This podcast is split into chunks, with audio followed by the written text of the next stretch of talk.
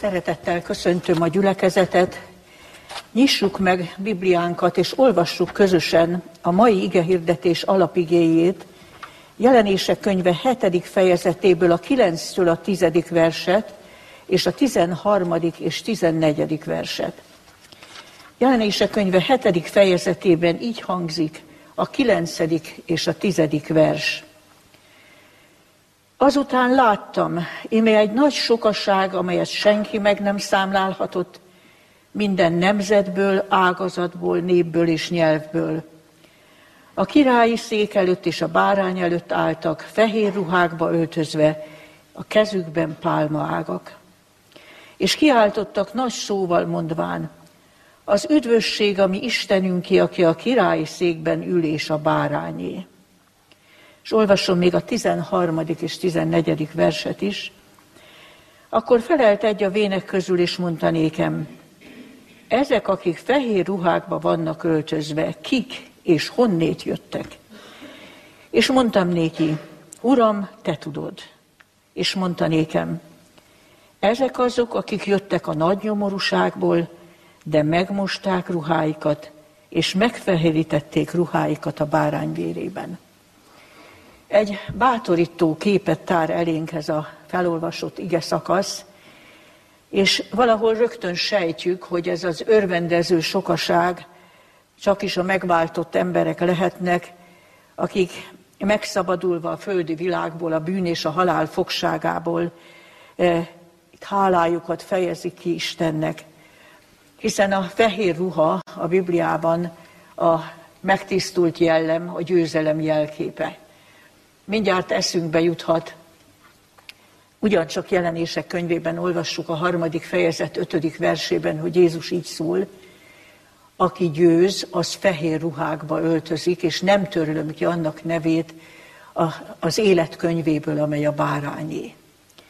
De jelenések könyvében még egy másik helyen is találkozunk ezzel a fehér ruhával, a 19. fejezet 7. és 8. versében, János apostol örvendező szózatukat hallott a mennyből, közvetlen Jézus eljövetelét megelőzően, és ez a szózat így hangzott, örüljünk és örvendezzünk, mert eljött a bárány menyegzője, és az ő felesége elkészítette magát, és adatott annak, hogy öltözzék tiszta és ragyogó fehér gyolcsba, ami a szentek igazságos cselekedetei. Tehát itt még ezt a szimbólumot magyarázza és be is azonosítja, azt mondja, a szentek igazságos cselekedeteibe öltözöttek. Ugye a pálma ágak a felszabadult örvendezésre utalnak a pálma ágak lengetése. Ugye Izraelben a sátoros ünnepen tették ezt, és eszünkbe juthat Jézus bevonulásakor is, amikor azt hitték a, a tanítványa és akik kísérték őt, hogy most állítja fel az Isten országát, az üdv királyságot, akkor is pálma ágakat lengettek. És úgy olvastuk a tizedik versben, hogy azt kiáltják, az üdvösség, ami Istenünké, de jobb lenne még így fordítani, a szabadítás, ami Istenünké, és aki a királyi székben ül és a bárányé. Tehát valami nagy szabadításért adnak hálát.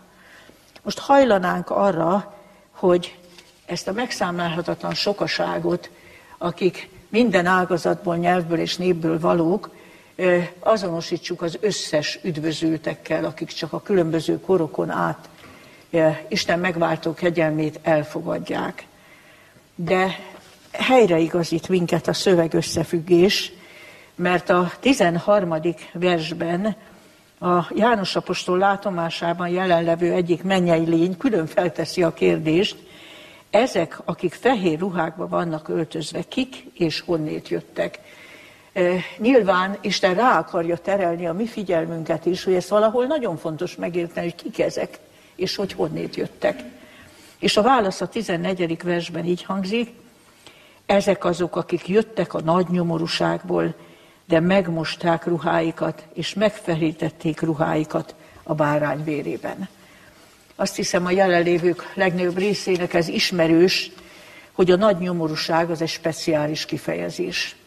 Dániel könyve 12. fejezetének az első versében szerepel először, olvasom is, hogy hogyan hangzik. Tehát Dániel könyve 12. fejezetéből az első verset idézem, amely így hangzik. Abban az időben felkél Mihály a nagyfejedelem, aki a te néped fiaiért áll, mert nyomorúságos idő lesz, amilyen nem volt attól fogva, hogy népkezdet lenne mindez ideig. És abban az időben megszabadul a te néped, aki csak beírva találtatik a könyvben. És rögtön utána így folytatja, sokan azok közül, akik alusznak a föld porában felserkennek. Tehát ez is, meg hogy előtte a végidejéről van szó, egyértelművé teszi, hogy ez a nagy nyomorúság közvetlenül Jézusnak az eljövetelét előzi meg. Ez a bűn történelmének a végkifejlete.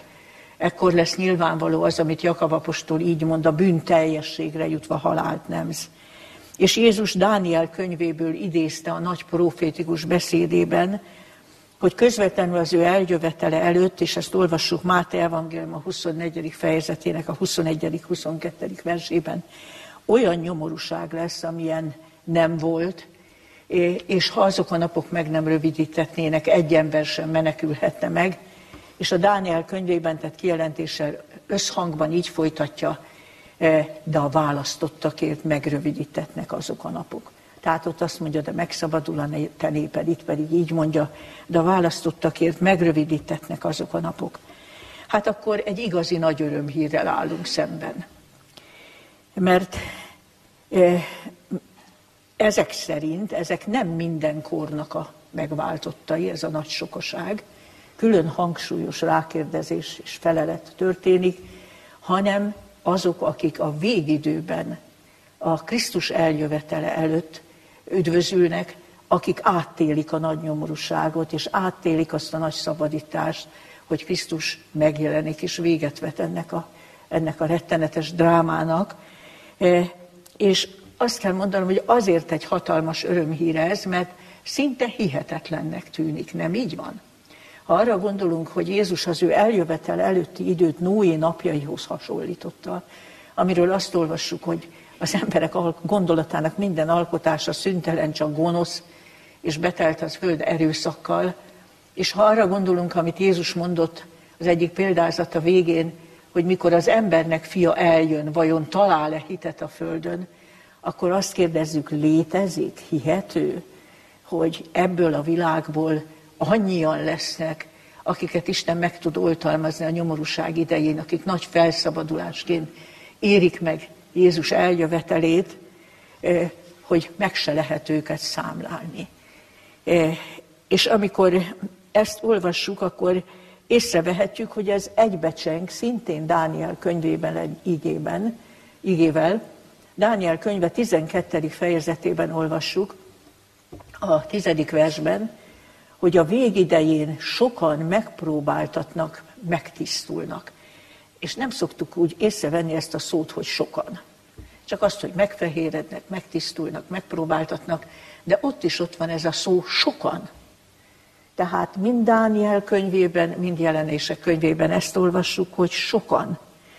És ha megnézzük a szöveg összefüggést, akkor is ugyanez az eredmény. Mert a hetedik fejezetet, a hatodik fejezetnek a tizenhetedik verse vezeti be, amely így hangzik, eljött az ő haragjának a ma nagy napja, és kiállhat meg. Tehát itt nem az összes üdvözültekről van szó, hanem csak azokról, akik a haragnak a ma nagy napján megállhatnak. És utána jön az elpecsételésnek a látomása, és a, a elpecsételés tudjuk, hogy mit jelent, hogy Isten a kritikus időre embereket tulajdonának ismer el, hozzátartozónak ismer el, és, és oltalom alá helyez. És János apostol először hallott róluk egy szimbolikus nyelvezettel egy jelentést, ugye, mint hogyha csak az elpecsétölő angyal jelentést adna az Istennek, ugye ez van a negyedik versben, hogy 144 ezer Izrael minden törzséből elpecsételve, de ugye rögtön gyanussá válik nekünk, hogy ez a szám szimbolikus, mert az egyházra vonatkozóan a Bibliában a teljesség száma a 12. 12 törzse volt Izraelnek, 12 apostollal indul az új szövetségi egyház, és 12-szer 12 ezer azt akarja kifejezni, hogy ez egy abszolút teljesség, ez az elpecsételés egy tökéletes munka lesz. és jelenések könyve 21. fejezetén megint találkozunk ezzel a szimbolikus 140 négyezres számmal a, az új Jeruzsálem méreteinél. Tehát ez biztos, hogy szimbolikus, rögtön sejtjük, azért is, mert az sem lehet szó szerint, hogy Izrael minden törzséből elpecsételve, hiszen az új szövetségi időben Izraelnek, mint testi leszármazás szerinti népnek már nincs ügytörténeti megbizatása, és egyébként is a tíz törzs már eltűnt gyakorlatilag az asszírfogság után, már Jézus korában sem lehetett elkülöníteni a tizenkét törzset.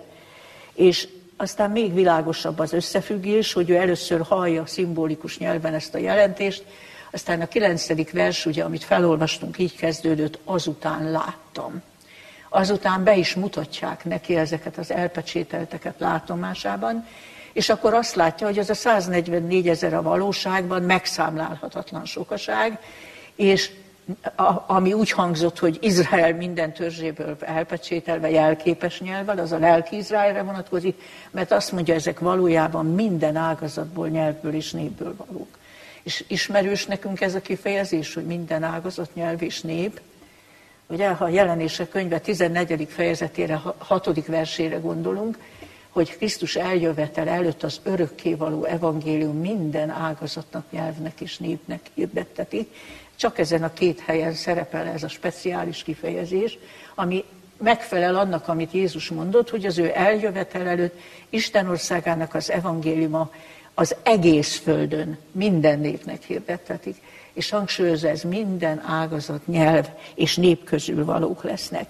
Tehát nem lehet kétségünk, akár milyen hihetetlennek tűnik, hogy mégiscsak lesz Istennek egy igaz és győzelmes népe, és nem egy jelentéktelen, biztos, hogy kisebbség a világ tömegeihez képest, de nem egy jelentéktelen kis csapat, hanem azt mondja, megszámlálhatatlan sokaság. Minden ágazat, nyelv és nép közül. Tehát nem hiába való a magvetés munkája, mert amikor a késői eső azt megöntözi, akkor az eredmény egy, egy ekkora sokaság lesz. De akkor ott van bennünk egy kérdés, gondolom mindenkiben felmerül. Hogyan lehetséges, hogy egy olyan háttéren, ami hasonló a vízözön előtti világ romlottságához, amit, amit máskor így is jellemez az írás, hogy azt mondja, hogy, hogy, hogy az emberek nehéz idők állnak, mert az emberek magukat szeretők, és, és inkább a gyönyörnek, mint Istennek szeretői. Hogy lehetséges, hogy egy ilyen háttéren ennyi ember tér meg a végső evangélium hirdetés idején, és helyezhet Isten őket oltalom alá, és győztesek lesznek Jézus megjelenésekor. Ugye azon is csodálkozunk, mikor olvassuk a Bibliában, hogy ugye, a, és összehasonlítjuk, hogy a, a vízözön idején összesen nyolc lélek mentetett meg. És ott is azt olvassuk Noéról, hogy Isten azt, mond, azt mondja róla, hogy Noénak pedig ez a története igaz, tökéletes férfiú volt a kortársai között, és milyen kortársak voltak ezek. Tehát akkor is volt lehetőség, hogy valaki igaz, tökéletes legyen ezek között is, de azt is megmondja, hogy nem önerejéből, mert a Biblia vers így ér véget, Istennel járt Noé. Nos, tehát ez a Biblia vers arra akarja, illetve ez a bibliai szakasz arra akarja ráirányítani a figyelmünket, hogy önerőből soha nem tudunk a szentek igazságos cselekedeteibe öltözni. A fehér ruhát nem lehet önerőből megszerezni. Noé sem önerőből jutott oda, hogy igaz, tökéletes volt a kortársai között, hanem azért, mert Istennel járt. És emlékezzünk arra, hogy a laudíciai üzenetben, ugye, ami a végidő kereszténységének, a végidő hívő népének is szól, elsődlegesen nekik, és azt mondja, azt a tanácsot adja nekik, miután leírja, hogy síralmas állapotban van, a végidő hívő népe is Jézus eljövetelőtt, egészen tragikus állapotban lelki szempontból, és azt tanácsolom neked, mondja, hogy védj tőlem fehér ruhát. Ezt nagyon véssük az emlékezetünkben, nem úgy hangzik, hogy szerez fehér ruhát. Óriási a különbség. Nem azt mondja, hogy szerez fehér ruhát, hogy ennek a sokaságnak a, a részese legyél, hanem azt mondja, hogy védj tőlem fehér ruhát. És pontosan itt megtudjuk a 14. vers által, hogy hogyan lehet Krisztustól fehér ruhát venni. És én a figyelmet legfőképpen erre szeretném irányítani, a 14. versnek a második részére. Tehát mikor választ ad a mennyei lény arra a kérdésre, hogy kik ezek és honnét jöttek, akkor a válasz így hangzik. Ezek azok, akik jöttek a nagy nyomorúságból, de megmosták ruháikat, megfehérítették ruháikat a bárány vérében.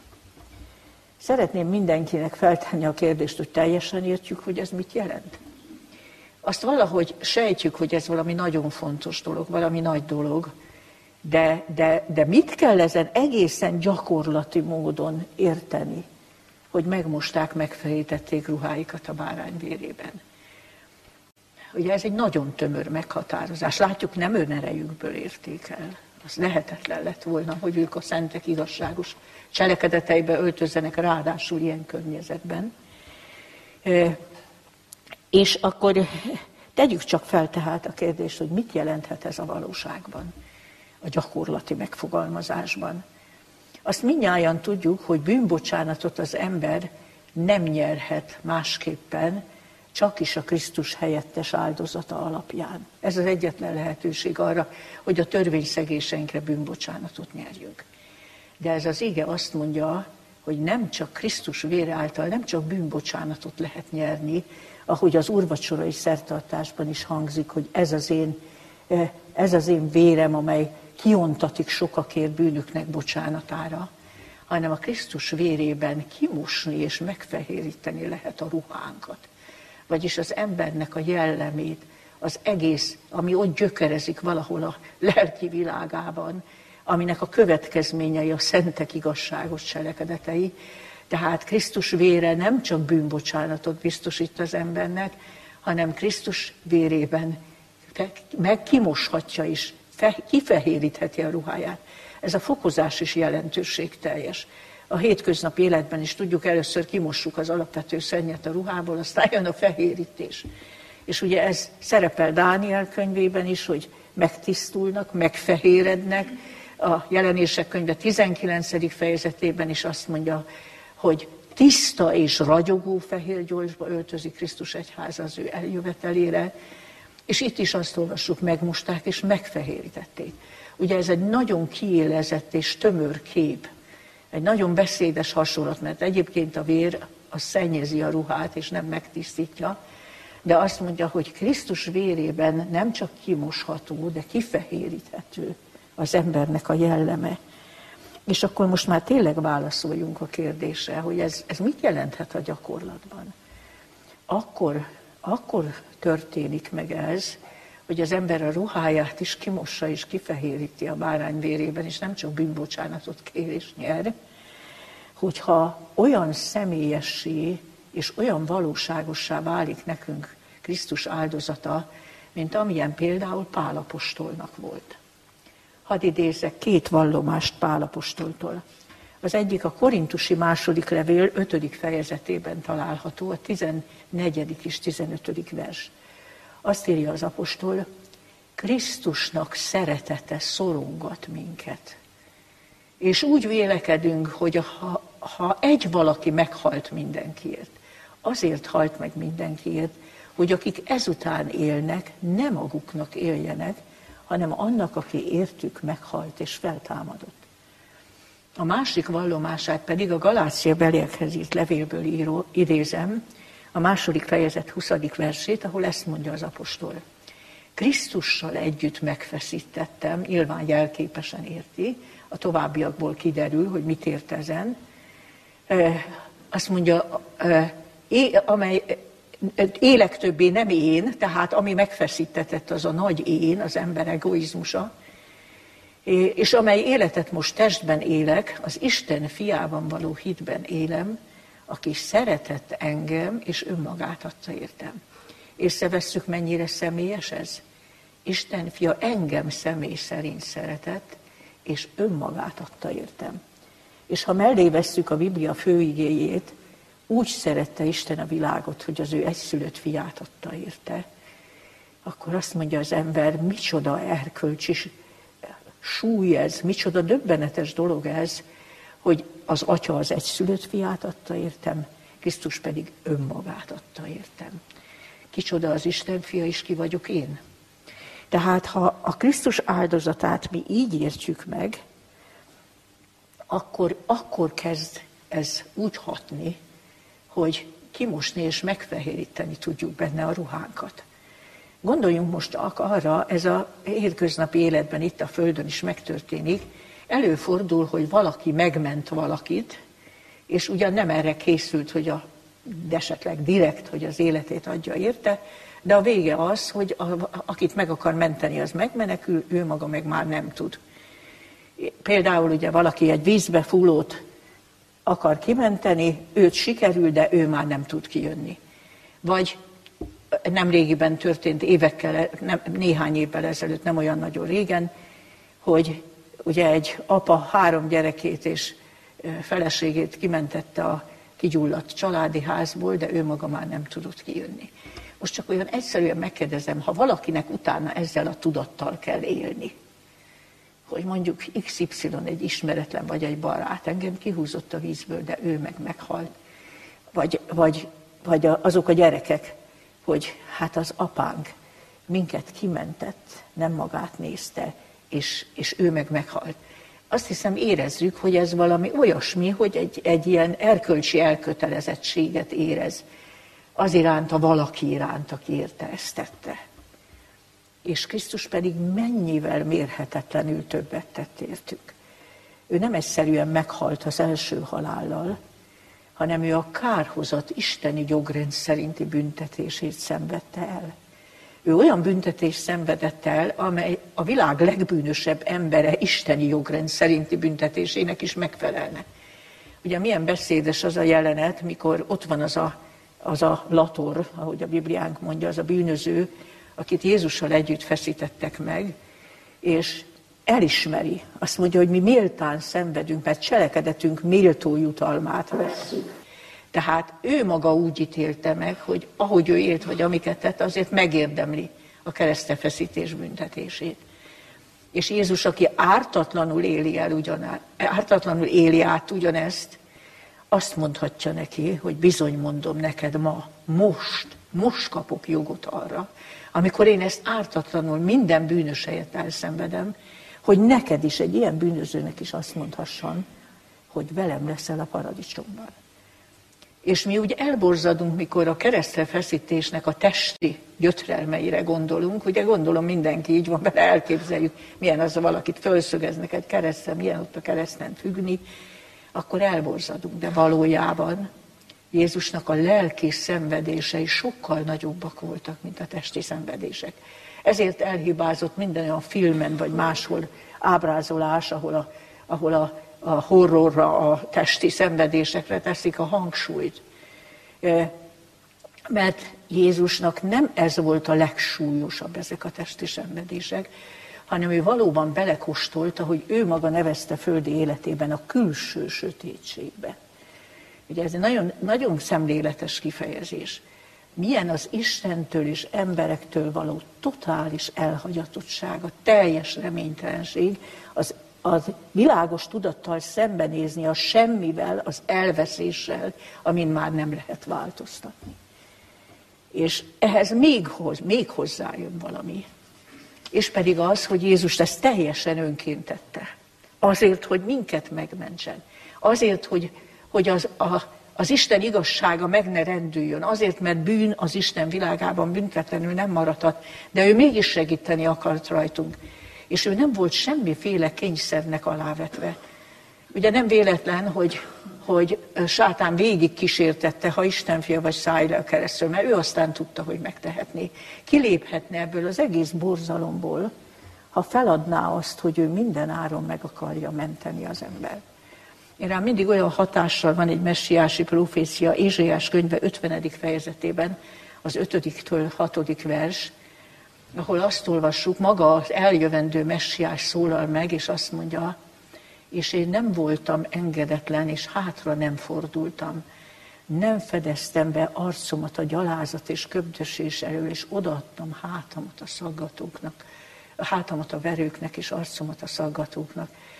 Tehát odáig még az ember, ha bele se gondol, akkor nem rendül meg annyira, hogy nem fordultam hátra, de amikor a következő vers taglalja, hogy mitől nem fordult hátra, noha hátra fordulhatott volna, hogy a gyalázat, a köbdösés, a hát megostorozása, a, a, a, az, az arcának az ütlegelése és minden együtt, akkor, akkor azt mondjuk, hogy ő, ő nem kényszernek volt alávetve, mint valaki már nem tud kimenekülni, hanem, hanem ő minden percben kiléphetett volna ebből. És az egyetlen, amiért kitartott, az volt, hogy az igazság érvényesítése mellett mégis az ember ingyen kegyelmet kaphasson, megmenekülhessen, és visszakaphassa az örök élet jogát. Ha az ember ezt igazán komolyan veszi, akkor azt mondja, hogy ha ő ezt tette, értem, ha, ha az atya az egyszülött fiát adta, értem, mert nem lehet eldönteni, hogy melyik a nagyobb áldozat. Ő az egyszülött fiát adta, értem, erre adta oda. Isten fia meg önmagát adta, értem, akkor tulajdonképpen nem az közvetkezik ebből, hogy akik ezután élnek, nem maguknak éljenek, hanem annak, aki értük meghalt és feltámadott. Akkor élek többé nem én, hanem él bennem a Krisztus is, amely életet ezután élek, az Isten fiába vetett hitben élem, aki szeretett engem és önmagát adta értem. És megkérdezem, hogyan érvényesülhet egy ilyen belátott, megértett és átélt erkölcsi elkötelezettség Krisztus iránt. Hát Krisztusnak egyetlen szava van hozzánk, hogyha mi elkötelezettnek érezzük magunkat iránta, ez a két szó, kövess engem. Ez, ez, ez, az, ez az, amivel a mi erkölcsi elkötelezettségünket iránta kifejezhetjük, hogy követjük őt. És megmondta Jézus világosan azt is, hogy mit jelent őt követni. Idézzük Máté evangélium a 16. fejezetéből a 24. verset. Tehát Máté evangéliuma 16. fejezetéből a 24. verset idézem. Így hangzik, ezt mondta Jézus. Ekkor mondta Jézus az ő tanítványainak, ha valaki jönni akar én utánam, tagadja meg magát, és vegye fel az ő keresztjét, és kövessen engem. Na itt van egy érzékeny pont, tagadja meg magát. Jézus követni csak így lehet. Ez nem azt jelenti, hogy az egyéniségünket, az Istennek a csodálatos alkotása, annak megtisztulni kell, nem megtagadni, de az önzőént, az én középpontuságot. És sokszor, mikor valaki ezt hallja, csak úgy magában, hogy aki én utánam akar jönni, tagadja meg magát, és vegye fel az ő keresztjét, akkor azt mondja, ú, de nehezet kíván Krisztus, de magasra teszi a lécet. Hát ez, meg, ez, ez megoldhatatlan, ez, ez megléphetetlen ember részéről. Igen, valóban így van. Csak egyféleképpen léphető meg, ha a bárány vérébe mossuk ki a ruhánkat. Ha ezt az elkötelezettséget olyan mélyen megértjük és áttérezzük. Ha azt mondjuk, hogy én nem élhetek többé magamnak. Ahogy az írás is mondja, ti áron vétettetek meg.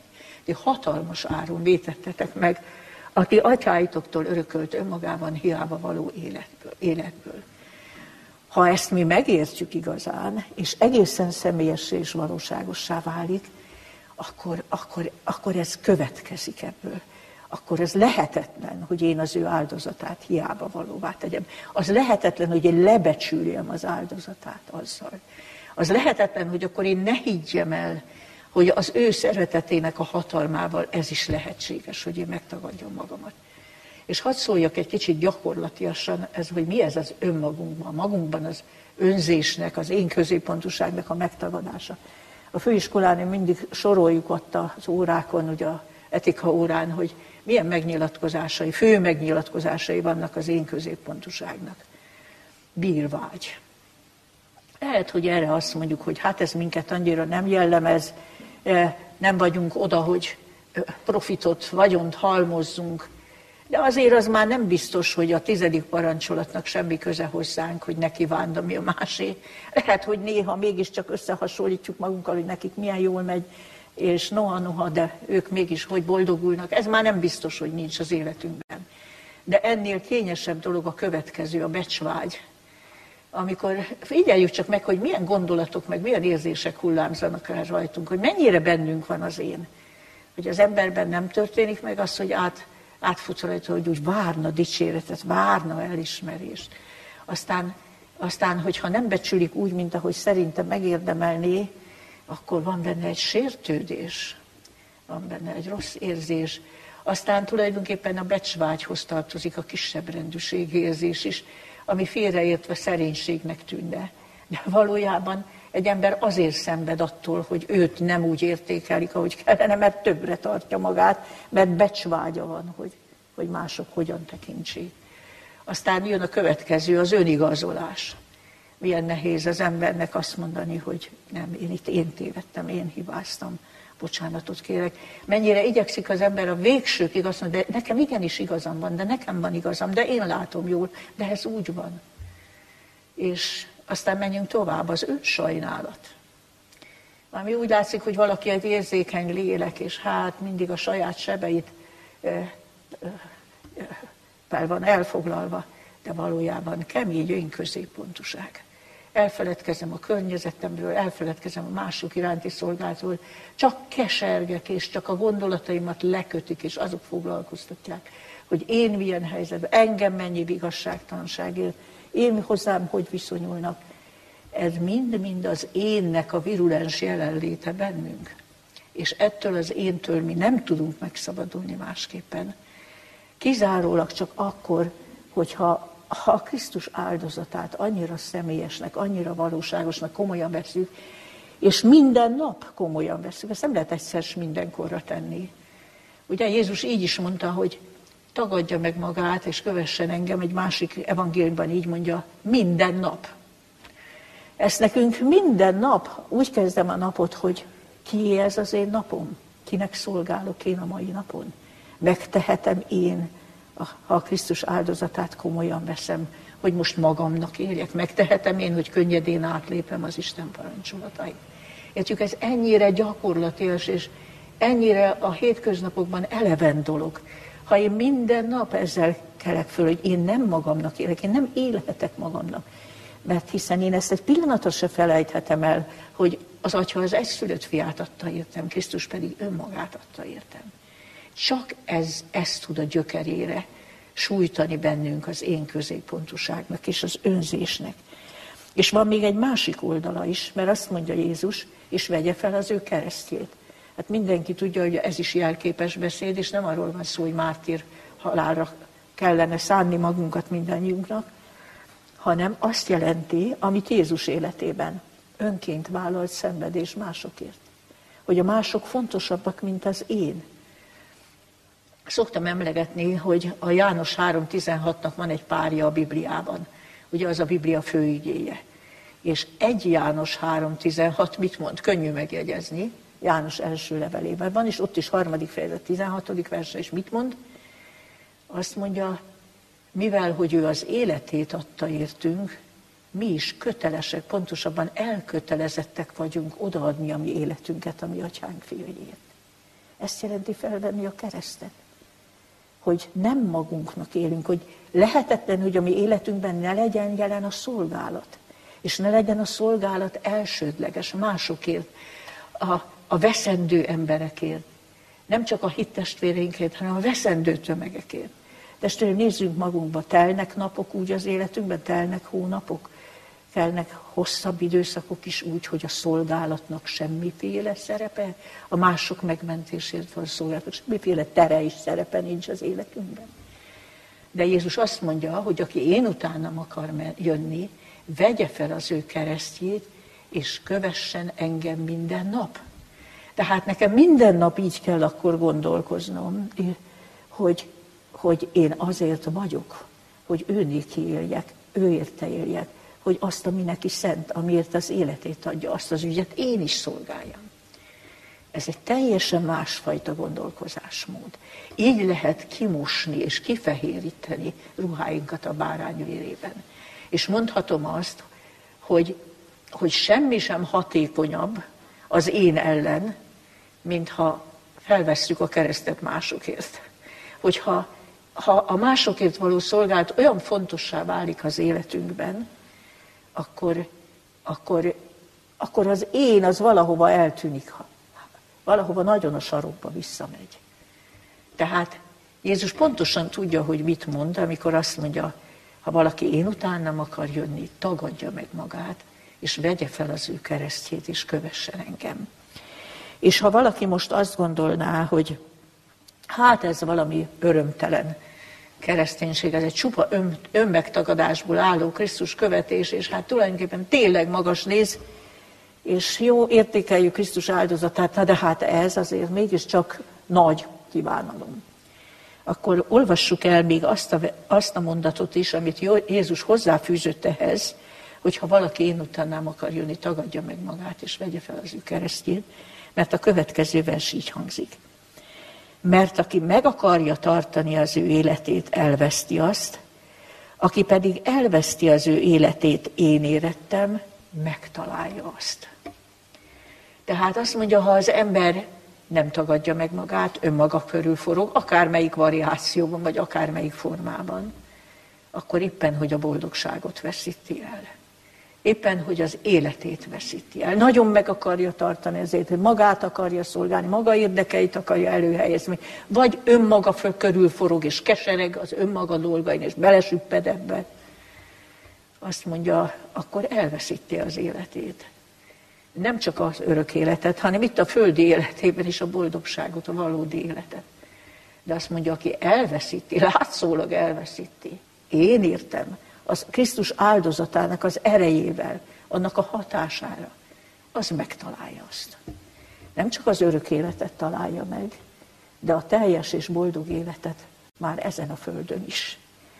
És én szívemből kívánom az egész gyülekezetnek, mindenkinek, aki hallgatja ezt az ige hirdetést, hogy elmélkedjünk sokat még ezen, hogy Krisztus vére nem csak bűnök bocsánatáért ontatott ki, hanem ennek olyan különleges tulajdonsága van, hogy kimoshatjuk és kifehéríthetjük a ruhánkat, hogy megszabadulhatunk az éntől, az önzéstől, és tényleg követni tudjuk őt, de ehhez nagyon mélyen kell elgondolkodnunk, és teljes szívünkből magunkévá kell tennünk, hogy ez ilyen személyes és ilyen valóságos, hogy a mennyei atya az ő egyszülött fiát adta értem.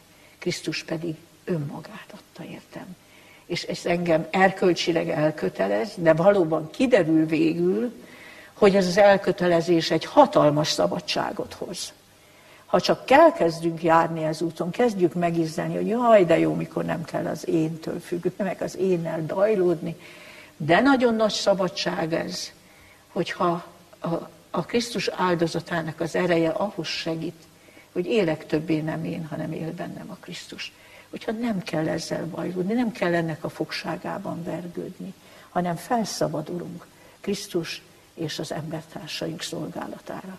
Szívemből kívánom, hogy megértsük az evangéliumnak ezt a lényegét, és higgyük azt, hogy ezen az úton mindannyian lehetünk annak a megszámlálhatatlan sokaságnak a részesei, akik fehérbe öltözve pálma ágakat lengetnek szabadulásuk nyomán, és örüljünk és örvendezzünk annak, hogy bár most úgy tűnik, hogy az emberek olyan messze vannak ettől az evangéliumtól, mégis ezen a sötét háttéren is ez egy félreérthetetlen ígéret a Bibliában, hogy sokan fognak megfehéredni és megtisztulni, hogy megszámlálhatatlan sokaság lesz azok, akik a végidőben a nyomorúságot átélve majd boldogan fogadják Krisztusnak a végső szabadítását és ezért érdemes dolgozni. Ez olyan életszél, amiért érdemes mindent odaadni, az énünket, az önérdekeinket, mindent. Szívemből kívánom, hogy azonosulni tudjunk Istennek a szeretetével az elveszett ember iránt, és elhiggyük neki, hogy ez az igazi szabadság és boldogság útja, amit ő jelölt ki nekünk, amikor azt mondta, hogy kövess engem. Amen. Imádkozzunk. Szerető mennyei atyánk, hozzád jövünk Jézus Krisztus nevében, és megköszönjük a te üzenetedet, és megköszönjük ezt az örömhírt, hogy nem nyolc lélek fog megmenekülni a vízüzön előtti világhoz hasonló végidőben, hanem lesz végül egy megszámálhatatlan, fehérbe öltözött sokaság. Szerető mennyei atyánk, megértettük, hogy rá akarsz vezetni bennünket ennek a titkára is, hogy mi hogy lehetünk ezek között. És arra kérünk, bocsásd meg nekünk, hogy sokszor mi is azokhoz hasonlítunk, akik ott voltak a te keresztet körül, és csak néztek és bámultak rád, és nem fogták föl, hogy ez értük történik, és, és hogy mekkora áldozat az, amit te mennyei atyánk és Krisztusunk hoztál értünk. Urunk, bocsásd meg nekünk, hogy olyan tompák vagyunk, és bocsásd meg, hogy olyan nehezen vonjuk le az igazi következtetést mindebből. Nem is tudjuk önerőnkből, de kérünk, hogy a te szent lelked által serkensd a mi gondolkodásunkat, forgasd a mi szívünkben a te igéidet, és add, hogy ott legyen bennünk az oldhatatlan vágy, hogy mi is szeretnénk kimosni és kifehéríteni ruháinkat a bárány vérében, és szeretnénk szívünkre venni a köves engem felhívást, igazán és komolyan. És tudjuk, Urunk, ha a szívünkben ez a szomjúság és ez az elszánás megszületik, akkor Te segíteni fogsz, hogy ez végbe is menjen az életünkben. Kérünk, hallgass meg imánkat, és maradj minnyájunkkal a Te kegyelmedből. Amen. Hallásuk Jézus!